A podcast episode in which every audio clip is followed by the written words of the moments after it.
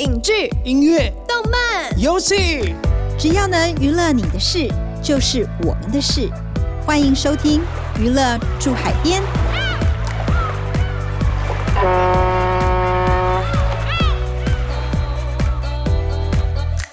欢迎收听由静好听与静周刊共同制作播出的节目《娱乐住海边》，我是静周刊娱乐产业组记者向怡斐。我是对记者咄咄逼人、讲话又经常失态的灭绝师太。从二零一九年五月二十四日台湾施行同婚法开始，同志婚姻就有了法律的保障。不过呢，最近师太听到一个更绝的事情，就是和同志冥婚。是的，今天娱乐住海边要跟大家聊的就是以直男和同志冥婚为话题的电影，关于我和鬼变成家人的那件事。这部陈伟豪导演的动作喜剧，从去年金马影展闭幕放映之后，就因为将观众逗得又哭又笑，引起讨论。三位主角许光汉、林柏宏和王静，在片子里面也有突破以往形象的演出。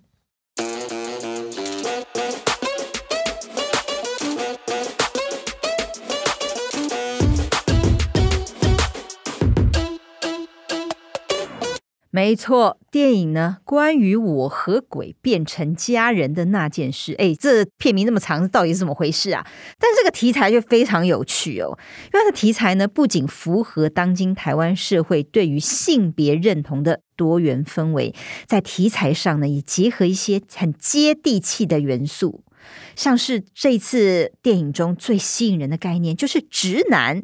就是个恐同的直男和男同志举行冥婚的 idea，哎，这主创团队是怎么想到这个超展开的创意，又是怎么样开发成电影剧本的呢？呃，电影故事的创意来源是赖志良的原创故事，关于我和鬼变成家人的那件事，跟电影一样的名字。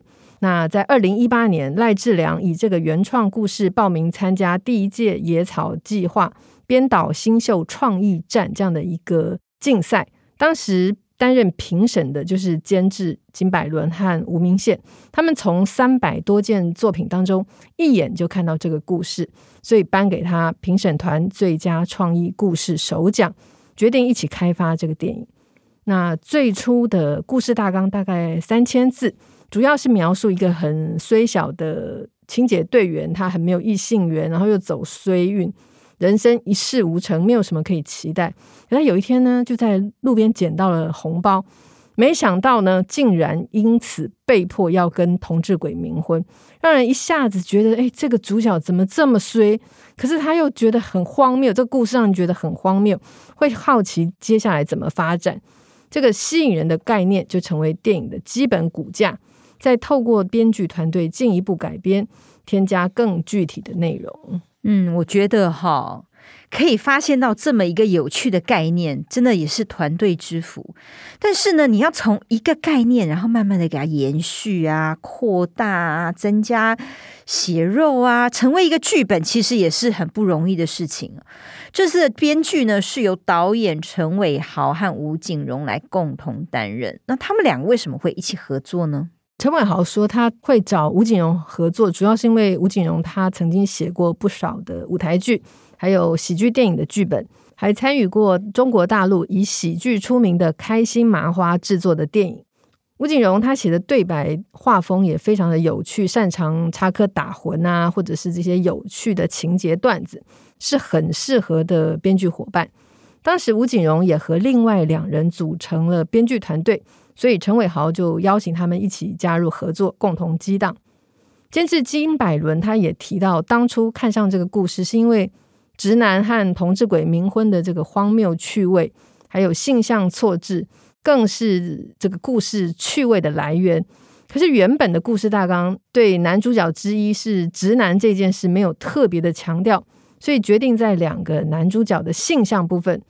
特别的把它强化出来，做更明确的二元对立，也就是所谓的恐同不能掰弯的这个钢铁直男，对上了一个个性纤细阴柔又非常文青，在乎周遭环境议题的这个男同志鬼，这个鲜明的对比造成冲突，也带来更多的喜感。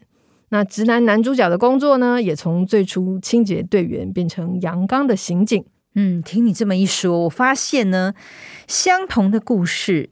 主角的个性、职业一改动、调整了，哎，就会有新的样貌了。不过呢，故事情节的走向往往就是真的是牵一发动全身。你改一个地方，其他地方也要跟着一起改，不然就很奇怪嘛。那他们有在编剧的时候有遇到哪些问题呢？呀，师太果然是内行人呐、因为这个故事牵涉到同志跟婚姻，所以他们编剧的过程当中。编剧团队就会想说：“哎，借这一次机会可以做更深刻一点的探讨。”可是写了第一稿之后，就觉得说：“哎，这个剧本感觉说教感啊，议题性好像太过，有一点偏离他们做喜剧的初衷啊。而且加上同婚，其实在台湾已经通过两三年了。如果你再讲同婚，会不会给人有一种过时的感觉？就这样不断的讨论啊，思考，他们选择以喜剧作为他们的第一考量，回归到角色。”抓准两个男主角，其实是从怀有偏见到互相理解，而且合力完成这个同志鬼遗愿的这个故事主轴。剧本大概前后花了两三年才完成。那我们来听听陈伟豪跟监制金百伦他们两人聊到编剧过程有哪些撞墙卡关的地方。那在编剧的过程当中，有没有碰到什么最大的阻力或者是卡关的地方？我们有一个阶段，我觉得很有趣。我不知道现在说教感重不重啊？很之前拍的都比较严肃，很认真，对哦，很正戏的，对。然后好像一定非得提到某些内核或者是议题。嗯。那这一次其实我们本来就要做喜剧，可是因为题材本身有牵涉到同志会有点被议题化，对。那这个状态好像无可避免的，对。可是我们回归初心，回归初衷，要做喜剧这个东西的时候，我们就回想我们自己真的喜欢的喜剧，其实没有那么多包袱。也没有人真的想要说，非要说出一个说，说出一个道理或什么的状态之下，我们的内部团队反而有经历一个这样的关卡，我觉得很有趣。一开始我们写的范围可能太议题性的去了，然后一直往同志相关议题往死里打，对，然后写出一稿之后，大家都觉得。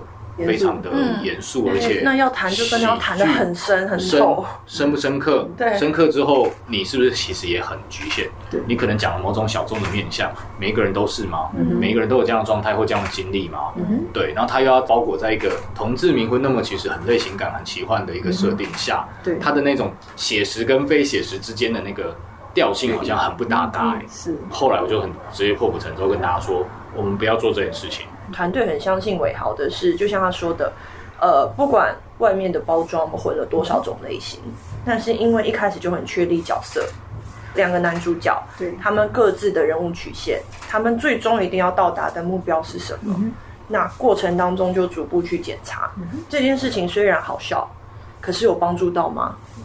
还是我们只是就开始闹了，自己嗨了。是，对。对角色来讲，他在当下他是空掉的，他其实并没有慢慢的往目标前进。啊，这一个悬疑的反转做的很炫很酷，可是说实话，是对这个警察来讲，他是有真的越来越懂得理解吗？或者是说他在他原本的人设的缺陷上，这件事真的有给予他帮助吗？那我们透过这样的方式去做加减法。我们前面讲到选角很重要，这次的阵容呢，一字排开，都是新生代演员的一时之选。你看看，无论是因为演出《想见你》红到韩国，师太心头好的许光汉，或者是六弄咖啡馆拿下金马奖最佳男配的林柏宏。以及呢，在返校瀑布都有精彩演出的王静，他也入围了金马奖。这次的主创团队是怎么样网罗到这种黄金阵容的呢？导演陈伟豪说，他通常是剧本到了六七成以上，知道基本的架构之后，演员的形象才会比较明确的浮现。电影里面扮演钢铁直男的许光汉，他这两三年因为电视剧《想见你》红遍华语区，还有韩国。但陈伟豪其实早在二零一五年的直剧场《恋爱沙尘暴》就注意到他，当时觉得这个陌生脸孔非常韩系又有特色。后来在影集《醉梦者》里面，他也留意到许光汉演技的跨度跟戏路非常的宽广，所以这一次他连剧本都还没有完成，就希望请许光汉来担任男一。据说监制金拜伦，他是在半夜三点杀去阳光普照的庆功宴，找许光汉提案。那个时候想见你都还没有推出呢，我觉得他真的是有先见之明。那另一位男主角同志鬼毛毛，还有女警的角色，他又是怎么样会找上林柏宏和王静呢？呀，同志鬼毛毛的角色人选，其实陈伟豪想了很久，也找过其他的演员来试镜，但是他一直有注意到林柏宏。陈伟豪他说，林柏宏有看过这部电影的企划案，当时林柏宏就对他的经纪人说：“诶，这个有趣的案子，你怎么没有来找我呢？”没想到两个礼拜以后，经纪人就打电话给林柏宏说：“陈伟豪想要找你聊，说的就是你说的那个案子。”所以林柏宏答应的也非常快。至于王静，则是监制金百伦的首选。王静那个时候还没有拍《月老》，他之前演的影集《你的孩子不是你的孩子》，或者是电影《返校》，都是比较严肃的角色。不过金百伦却看出他鬼灵精怪、搞笑的一面。虽然这部电影是双男主的电影，但是女警的角色是个关键，有画龙点睛的作用。电影里王静的篇幅虽然有限，但是最后爆发力非常强。嗯，导演陈伟豪呢，他把这部电影定调为动作喜剧，然后呢，也加入了犯罪呀、悬疑呀、灵异等元素。电影前段呢，出现一个公路的追车戏，拍的非常的生猛，充满了速度感与爆发力，是在台湾国片中呢很难得一见的。诶，陈伟豪是怎么拍的、啊？呃，其实陈伟豪他一直有心提升台湾电影的动作技术，从《目击者》开始就有追车戏，后来在拍《气魂》的时候就开始尝试在棚内执行一种叫做投影车拍的做法，就是呢在棚内拍摄车内的戏，但车外的景观是使用这种投影的方式，所以看起来就很像在户外拍摄的样子。他发现这种方法来拍摄车内的对话戏，在安全性啊、便利性啊，或者是收音各方面都是有百利而无一害。接着他在影集《池塘怪谈》的时候，他又继续的使用。这一次他不但在虚拟摄影棚里面拍摄，还使用从电玩游戏来的这个 Unreal 引擎制作全 CG 的飞车场面。不过追车动作戏之外，喜剧才是陈伟豪的一大挑战。这次是陈伟豪拍电影以来第一次透过大量的排练，从演员身上抓出角色的神髓，在一来一往的这个丢球当中建立喜剧的节奏。我们也来听听陈伟豪分享他跟演员的互动吧。他们加入之后，你们有给他们一些什么功课？因为其实，在戏里面我们都可以看到他们很不同以往的样子。对对。然后我一开始可能给了两个程度，嗯、一个是譬如说，其实我希望这个。呃，钢铁直男男生的形象是凤梨叔叔，我都先给最极端的台帅、钢铁、臭直男，偶尔蠢直男也没问题。所以给了一些功课，除了排练之外，比如去上个台语课，看那个对你的口条有没有帮助。对，也许你多一个腔调，你可以去当一个工具使用，去观察凤梨叔叔的状态。然后同志鬼的部分是钟明轩。我都先推最极端的，再接下来其实就是两个人开始就这两个极端的 model 去开始拿捏发展的过程。对，到底谁比较冷，谁比较热，要收回来多少，或就自己的本身状态，我们就是台语的比例事实上并不用那么多，没有说台客台帅一定非要就是讲台语，也许再强调一点小小的变化，或甚至外观。最重要的最后一关就是语境。嗯哼，对，那个语境是你属于你钢铁直男的语境是什么？嗯、你平常是不是会，比如说说话过程里面会带着歌词？哇，这种就是超级无敌直男的，很中二的，中二到爆掉的一种。他对这方面很有灵感。其实本来还更多，后来都剪掉了，只剩一最后只剩一小趴。他就是个臭直男，真的。其中没有两个面相都有，对 他很会发展那些。直男的小细节，对对对，然后所以这是对我来说就是一个很关键的角色语境。然后跟柏宏工作毛毛这个同志鬼其实也非常非常有趣，因为他有非常多的小细节藏在我们的不管是道具啊、相簿啊、对话啊，或者是他的某个回忆里面，或者是他遗愿，观众会跟着明翰去建立说，哦，原来他是一个这样子质感的，在意这些呃环保议题的这种同志，然后他讲话的方式是不是要顺应着这个？有怎么样的一种逻辑或想法，然后我只知道一开始我就很紧张，说我觉得他有一个口头禅，然后我们一开始都是用英文，level amazing，oh my god，oh my god 之类的这种一直去发展，然后柏宏很有趣，他也觉得是需要没错，可是可不可以不要一定讲英文？我们这部片可以什么？然后直到有一天他突然打给我，我们那时候非常常私底下交流，他超兴奋跟我说：“导演，我想到了。”不敢相信。对，然后还愣了一下，不敢相信。对，他说：“这个绝对绝对中。”他说：“绝对爆红，绝对爆红。”哇，他超有自信那个时候。然后我就说：“好啊，那就以这个语境，我们开始顺其他。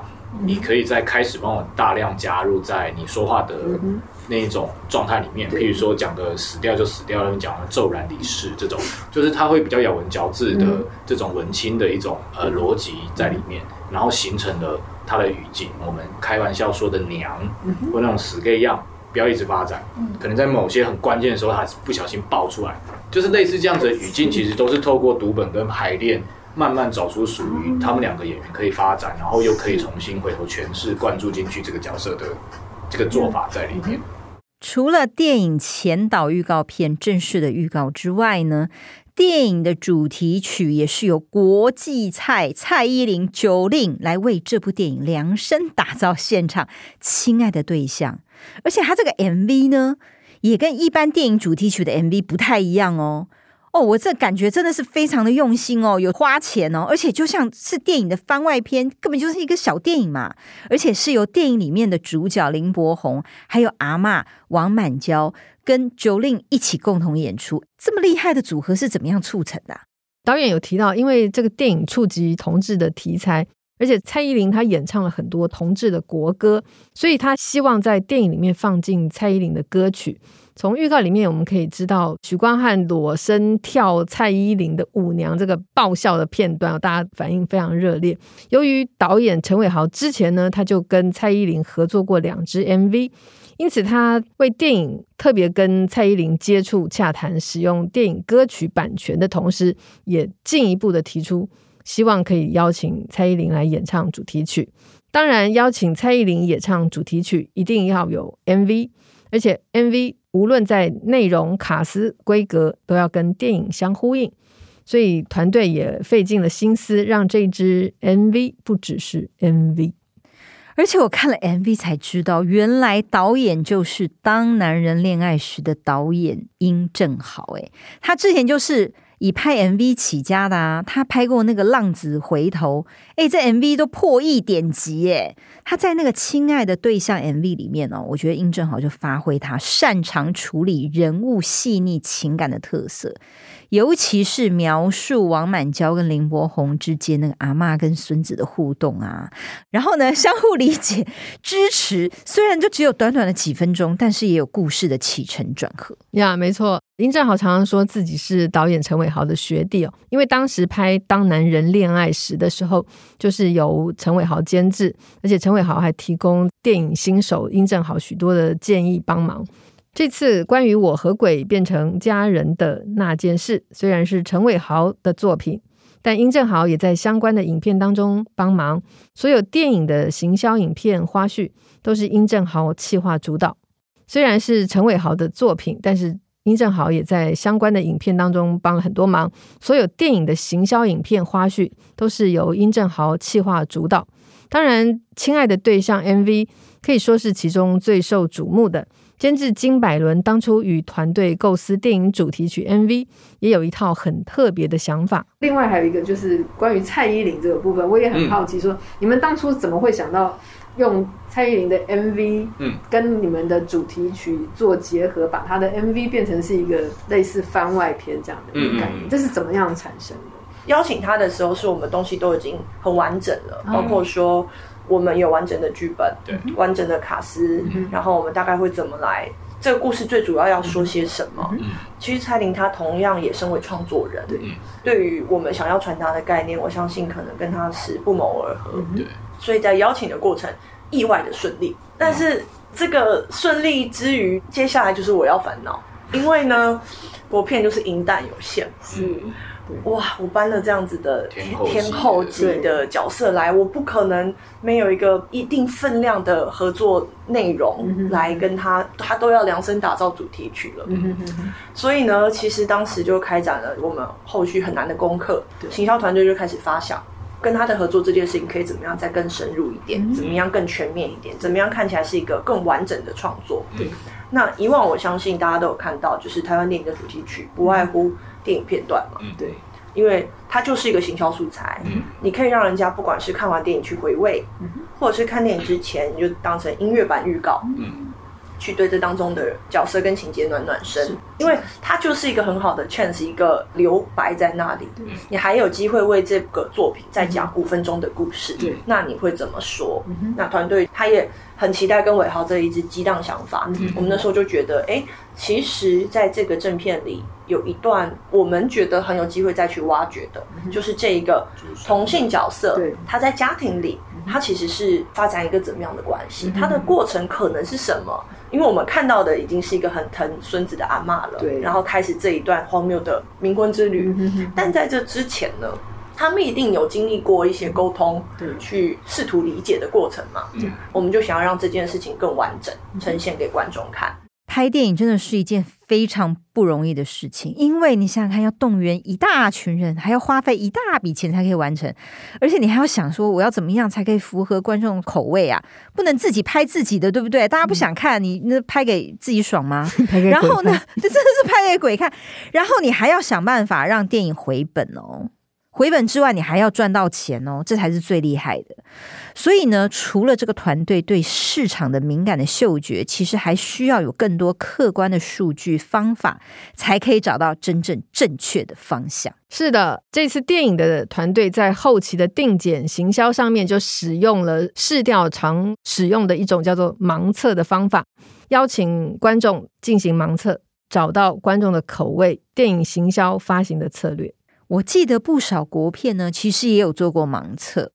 那这一次的盲测和之前那些国片做的盲测有哪些差别？其实这次的盲测应该讲。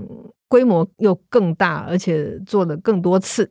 就很多国片在定检或者是上映之前都会办盲测，但是通常参加盲测的对象都是剧组啊，或者是电影公司人员的亲朋好友，还是针对某一些学校啊、社团的成员，办个两三场，最多可能一两百人。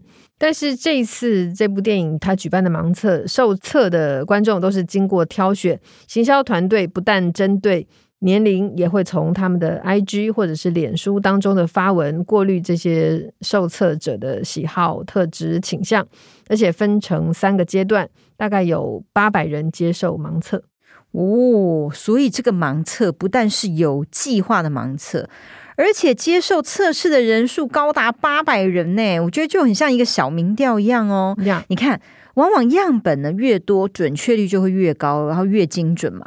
那可不可以解释一下刚才提到的三阶段盲测是哪三阶段呢？呃，是第一阶段，就是主要是提供导演参考意见，让导演可以从原本大概三个小时的初剪版缩减到两个小时的版本。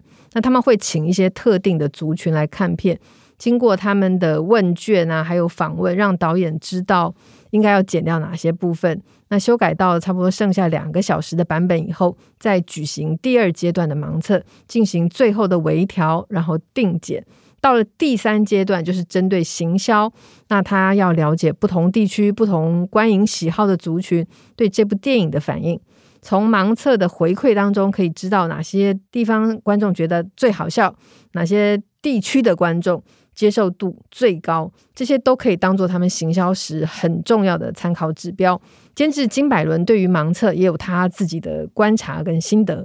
之前听到说有做两阶段的这个盲测啊，是对，我就想说，你可不可以再讲的更仔细一点？是对，当初怎么会想要做盲测？然后盲测的整个规划过程是怎么样？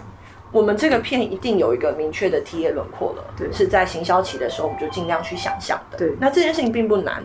商业电影，我的 TA 一定是饼画的最大的那一块啊！嗯嗯、我当男人恋爱时的 TA，理论上有很大比例要跟我这部电影是重叠的。嗯、那我如果找这一票人来看，我可以想象，就是因为多数都喜欢商业元素嘛，对，好像看了就是。哦，不错不错哦，冰冰冰冰哦，又枪战，然后哦那边好像蛮好笑。嗯、他们可能对于减法这件事情，并没有办法在一开始给予我们很大帮助，因为他已经是我的 TA 了，嗯、他已经看到可能七成八成他觉得好的东西了。所以在前面我就有跟导演沟通说，我们第一阶段我们可能需要找一群在你现在电影里做的一些尝试下特别敏感，嗯、对这件事情会特别有意识的族群，请他们来发表意见。对，如果具体的讲，我们都谈了同志嘛，嗯哼，同志朋友会不会觉得被冒犯？或者是我如果今天我谈论的环保议题，嗯，它其实不是我要谈论的东西，它只是我在片子当中的一个情节，一个元素。对，但是平常很在乎这些议题发酵的这些族群们，嗯，他会不会这样想？他可能不这样想啊，他可能觉得你消费我了，嗯，他可能觉得你谈了你谈不够深，嗯。我们片子当中如果有种种这些，我只要想象，嗯，也许会对我们有。不管是反感，或者是不舒服，或者是会想要采取强烈意见的族群，我第一阶段帮你都找来。行销阶段的盲测，我们那个时候是请四大影城直接帮我们发送一个受测问卷，让他来帮我先收集六千个样本。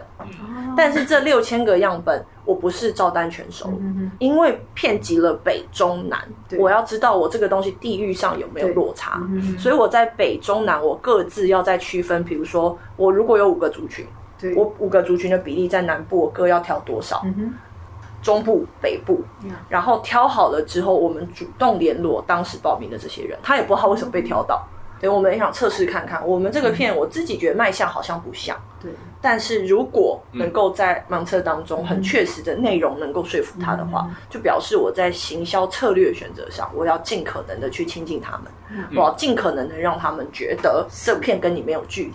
这个团队啊，在盲测上真的很花心思哎，你看他都从各种角度来帮助电影找到最正确的位置跟方向。是，大家都喜欢说数字会说话，其实盲测也是一种数据。他们在设计问卷的时候，将各个题目让观众打分数，主办单位从分数的高低就知道观众的喜好，这些数据就可以拿来说服导演、行销人员，不再是用我觉得啊、我认为啊这种很主观式的判断。对嘛，就是要透过更科学、更客观的方法，才会精准的知道观众的喜好是什么，然后才可以更精准的达成目标。难怪。关于我和鬼变成家人的那件事，首映后口碑爆棚，社群媒体上一堆好评，害师太我也忍不住，我已经准备好了，明天手刀速速一早就要冲早场看电影啦！各位娱乐住海边的听众朋友们，对于这集节目有什么样的心得回馈？欢迎留言和我们分享哦！我们下次见，拜拜，拜拜。感谢听众收听，也请持续锁定由静好听与静周刊共同制作播出的《娱乐驻海边》，我们下次见。想听爱听，就在静好听。